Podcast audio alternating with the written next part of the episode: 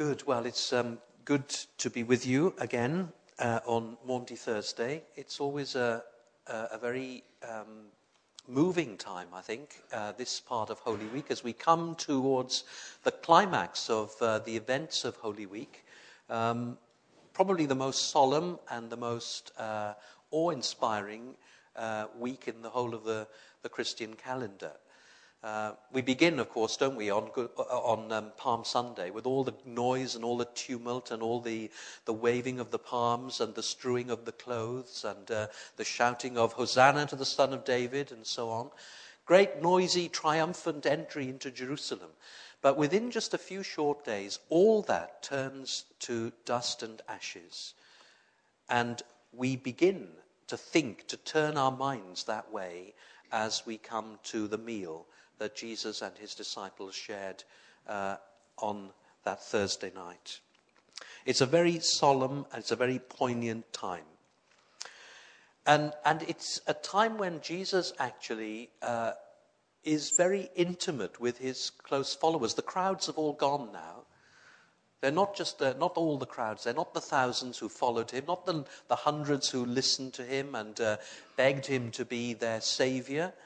Uh, now it is just the 12 that are with him, sharing that intimate moment in the upper room. In fact, there are a whole series of intimate moments. And in fact, if I wanted to give a, a title to this sermon, I think I might call it Intimate Moments. Because there are three of them that I want to think about this evening. I want to think about the intimate moments that Jesus shared with his disciples over that meal and the significance of that meal in particular. I want to think also of the intimate moments that Jesus shared with his disciples as he took a towel and draped it around his waist, dropped to his knees, and washed the disciples' feet. I want us to think about the significance of that for a few moments. And then something that wasn't in our reading, but something that we know about from other parts of the Gospels, another intimate moment, but this time uh, a reversed intimate moment, and that was the kiss with which he was betrayed in the Garden of Gethsemane. Well, first of all, let's think about the meal. This is going to be the last time that Jesus is with his close followers, with the twelve. Now, I, I, suppose Jesus must have shared hundreds, if not thousands, of other meals with his disciples. As he went round Galilee, as he went on the journey to Jerusalem, they must have stopped to eat. Well, we know they did. We know that uh, there were several times when Jesus uh, uh, you know, said, Go and get some food. Uh, there were times when thousands were there and he had compassion on the crowds and he said, Well, how are we going to feed these, uh, this many? Of course, he knew how he was going to do it, but he was kind of testing his, uh, his, his disciples. But this one last meal that he shares with them is really very special indeed. Not only is it the last meal, but it is also the one which was a celebration of the Passover. Now, meals were hugely important in the time of Jesus.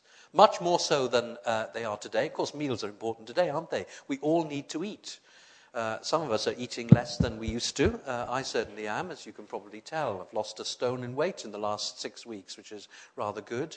Uh, nothing wrong, by the way, just I'm trying to be careful. But uh, we all need to eat because we need to survive. We need to have nourishment so that we can maintain our daily living.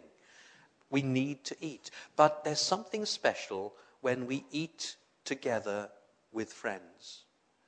Course, we know today, don't we, that um, actually um, meals are, you know, fast food, really, aren't they? You know, you go to the shops, you go to the uh, supermarket, you get a ready made meal, you stick it in the microwave, you sit down well, if you sit down, you may be even eating it on the move. Uh, and uh, certainly, some families I know actually will all have their food, but they'll go to their different rooms to watch different televisions whilst they're eating it. But in the time of Jesus, there wasn't any television, at least that's one thing. But in the time of Jesus, meals were hugely significant because it was not just a time of, uh, of sharing food together, it was a bonding time. What did you do when you ate? You spent a long time eating, and you spent a long time sharing your lives with one another. It was hugely important. And that's why hospitality is at the very heart of, uh, of the Christian faith. We share hospitality with one another so that we can get to know each other, get to know each other well, deeply, and have that kind of deep fellowship with one another. Well, Jesus has gathered with his disciples to have this last meal together. It is a time for talking and sharing. It's a time for him leaving them with the, the one great last lesson that he wants them to learn. And we'll come on to that in just a moment or two. But this is also a Passover meal. Uh, and uh, as it says, now before the feast of the Passover, when Jesus knew his hour had come to depart out of this world to the Father, having loved his own who were in the world, he loved them to the end. During supper, when the devil had already put into the heart of Judas Iscariot, Simon's son, to betray him, Jesus, knowing that the Father had given all things into his hands, and that he had come from God and was going back to God, rose from supper he laid aside his outer garments and taking a towel, tied it round his waist. Elsewhere in the Gospels, it says quite often that certain things didn't happen because Jesus' hour had not yet come. Have you ever noticed that? Time and time again, it says his hour had not yet come. But now he says his hour has come. Jesus says, knowing that his hour has come, knowing that it, it, it's within a few hours he is going to be taken and nailed to a cross and eke out his lifeblood on that cross. But in the context of the meal in which they were having this, it, it's really important because Jesus is actually indicating that the Passover, his death will take place during the Passover, and he himself will be the sacrificial lamb. Remember what his cousin John had said when he'd gone for his baptism? Behold, the Lamb of God who takes away the sins of the world. Jesus was to take away the sins of the world, to make atonement for the sins of the world, to be a propitiation. We shouldn't be afraid of that word. Some people are embarrassed by the word propitiation. It means that by his death, the anger of God against, the righteous anger of God against sinfulness was turned away because of what Jesus did on the cross. Now, that's the significance of the time of year. Jesus was to lay down his life as a sacrifice for the sins of the world. And that's where, that's why we call tomorrow Good Friday. People often say, why is it good when Jesus died on the cross? How can it be good? An awful thing to call it. Good Friday, bad Friday, surely. No. Because through his death, you and I are able to have life and life in all its fullness and life eternally with God our Father. That's why it is good. It was not good for Jesus, but it was certainly good for us because it is through his his humble service, through his humility, through his obedience to the Father's will, that he made atonement for the sins of the world.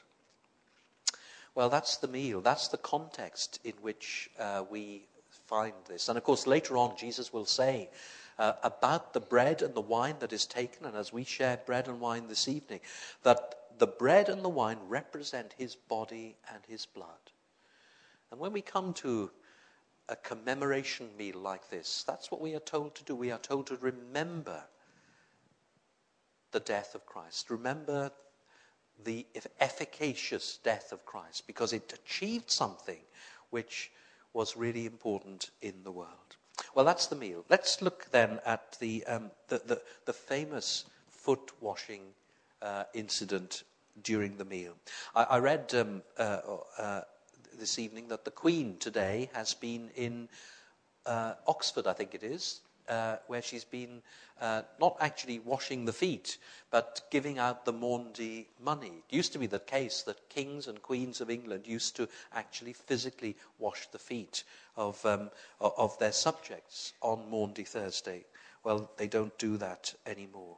But it was a sign, it is a symbolic sign of the humility and the service which uh, rulers owe to those who are their subjects. Now, you know the story well enough, don't you? For some strange reason, it may well be that Jesus had arranged it this way. But for some strange reason, there was no Gentile slave on hand to wash the feet of the disciples. Now, this was absolutely necessary, not just as a matter of, uh, of, um, of ritual, of ritual purity, but it was also necessary because of simple hygiene. In the days in, uh, in Israel, when you are walking the dusty roads of Israel, uh, your feet are going to get dusty, they're going to get sweaty, they're going to get smelly. And when you come to a meal, that's not what you want to have in your face. And it was necessary to do this. But it was the job of a slave to do this. Notice I said a Gentile slave because not even a Jewish slave was, uh, w- w- was regarded as being uh, able to do this job. Uh, it was uh, too menial even for a Jewish slave. So it was a Gentile slave that it was reserved for.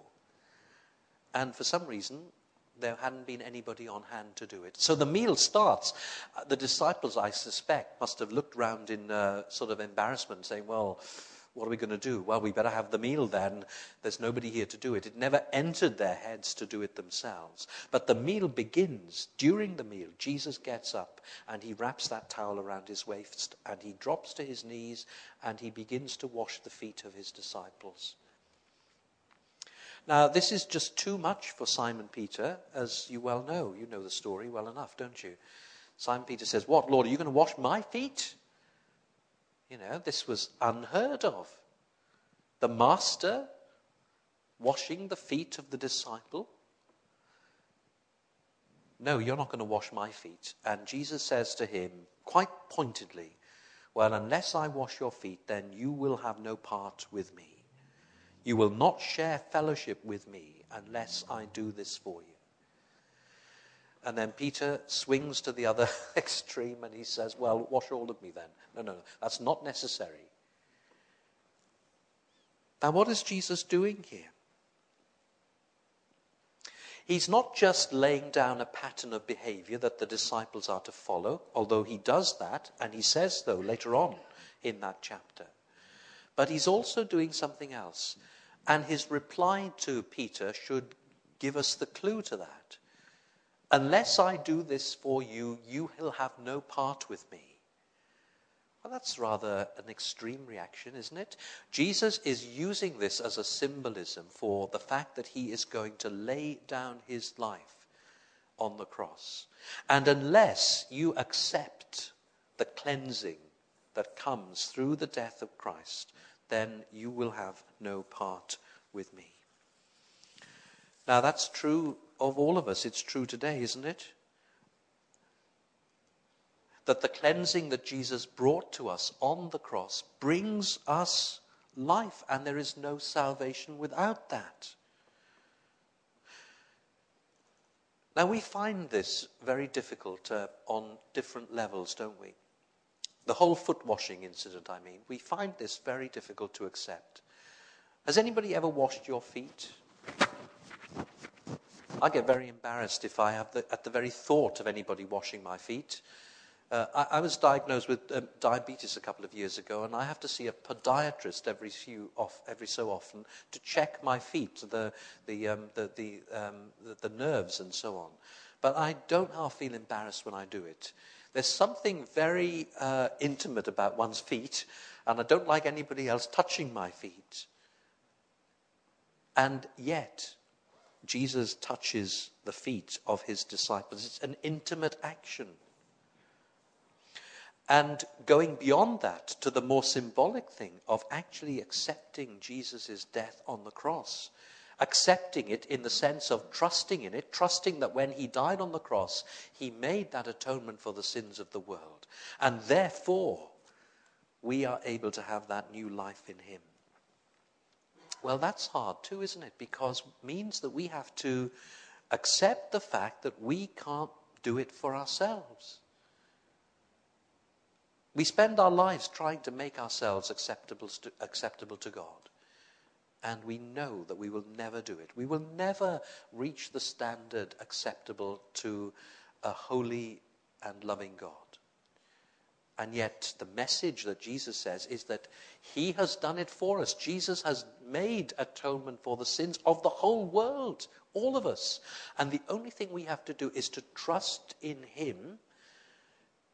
It's both the most easy thing in the world and the hardest thing in the world. It's easy to trust Him. That's all we have to do. But it's also hard because none of us like to trust anybody else totally. We don't like to trust ourselves into other person's hands, do we? We like to keep a bit of control ourselves. And yet, what God calls us to is to put ourselves wholly in the hands of the Lord Jesus. Now, Jesus gives us a pattern that we are to follow. Uh, later on, when he goes back to the table and he says to the disciples, Do you know what I've just done for you? And uh, uh, um, he then tells them, Just as I, your teacher and Lord, have done this for you, so you are to do it for one another. You are to wash one another's feet. I've given you a pattern. This is a template, if you like, of what you are to do. Now, um, I gather that um, you know the Queen has uh, been uh, giving uh, the Maundy money today, but in the days when the kings used to wash the feet of uh, uh, of uh, certain of the subjects, it was a sign of their humility and service. But of course, it wasn't really, was it? They were still king, and if the subjects did anything against them, then they would lose their heads, more likely than not. But Jesus says, You are to wash the feet of each other. What does that mean? It means that we have to do the dirty things of the world, the things that nobody else will do. Getting up in the middle of the night to look after somebody who is sick or dying. Going out of our way to forfeit our own personal time in order to help somebody else real things, not just symbolic, but real things, because Jesus did real things. Well, the meal, the foot washing, and finally, what we didn't read about, but we know about from the gospel reading, the kiss in the garden. Jesus betrays, sorry, Judas betrays Jesus with that most intimate of actions, a kiss. The kiss of peace, you know, in those days was really significant and important. It wasn't just something symbolic, it was, it was an expression of very deep uh, fellowship and connection. And it was a sign of, of loving kindness that people shared together. Do you know Jesus had already washed Judas's feet. Do you notice that in the reading? That he washed the feet of all of them, no exception. He knew that Judas was going to betray him, and yet that didn't stop him from washing the feet of the betrayer. Judas comes to the garden and he kisses the cheek of Jesus to show the guards who he was. Now, why did he do it? Well, it's easy to say because of 30 pieces of silver. I don't believe that. You know the theory that I've had. I've told you uh, several times before, I'm sure. Uh, I think that Judas did it, although this is only a, a sort of a, um, conjecture on my part. I think Judas did it to try and provoke Jesus into raising up an army to throw out the Romans and to establish the kingdom. I don't think Judas did it for 30 pieces of silver. Somebody he shared such deep fellowship with for three years. I think that he tried to provoke Jesus. And when he realized that it had all backfired on him, that Jesus actually wasn't going to resist arrest and, uh, and raise a rebellion, I think Judas realized what had happened that's why he goes out and kills himself. But that's not what the scriptures tell us. That's just purely James Clarke, so it may well be uh, rubbish. So don't take it as, a, as gospel at all. But that kiss is hugely significant. Jesus is betrayed with a kiss. I wonder if we think today how that might occur in our society, in our church, maybe. Do we betray Jesus with a kiss?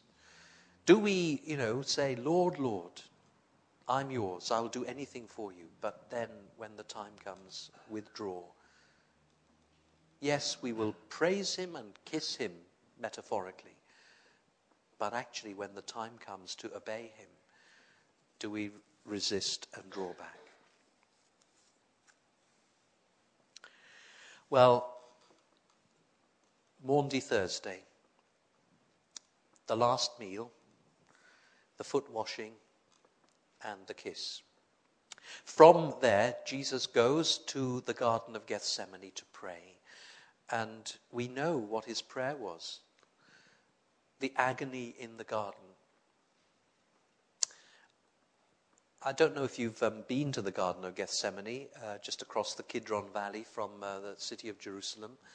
Uh, it's still there, um, smaller than one thought, but uh, uh, when I was there last, I picked up a, a piece of a thorn bush that happened to be growing there. We think of thorns as being, you know, little things that, uh, that we catch our fingers on in this country. The thorns there were great big things that big. Those thorns were the thorns that adorned the brow of our Saviour. And we know that his prayer was, Father, if this cup can be taken from me, let it be so, but not my will, but your will. Yes, how we can sympathize, empathize with him there, just on the point when knowing that all that was going to come his way within the next 24 hours. Yet he says, Not my will, but your will be done. And thank God he did. Because if Jesus had wavered at that point, and if he had withdrawn and said, No, no, I'm not going to go to the cross, then you and I would have been lost forever. Thank God he had the courage, the sheer human courage to go through with that to the cross. Well, tomorrow we'll be thinking about that. We sang at the beginning of the service, When I Survey the Wondrous Cross. It's my favorite English hymn. I'll say it that way. Um, uh, do you know that um, Charles Wesley said that uh, Charles Wesley wrote about 9,000 poems, but um, uh, three, I think at least 3,000 were made into hymns. But he said he'd have given up all the hymns he'd ever written if he could have had the privilege of writing that one hymn by Isaac Watts. When I survey the wondrous cross on which the Prince of Glory died, my richest gain I count but loss and pour contempt on all my pride.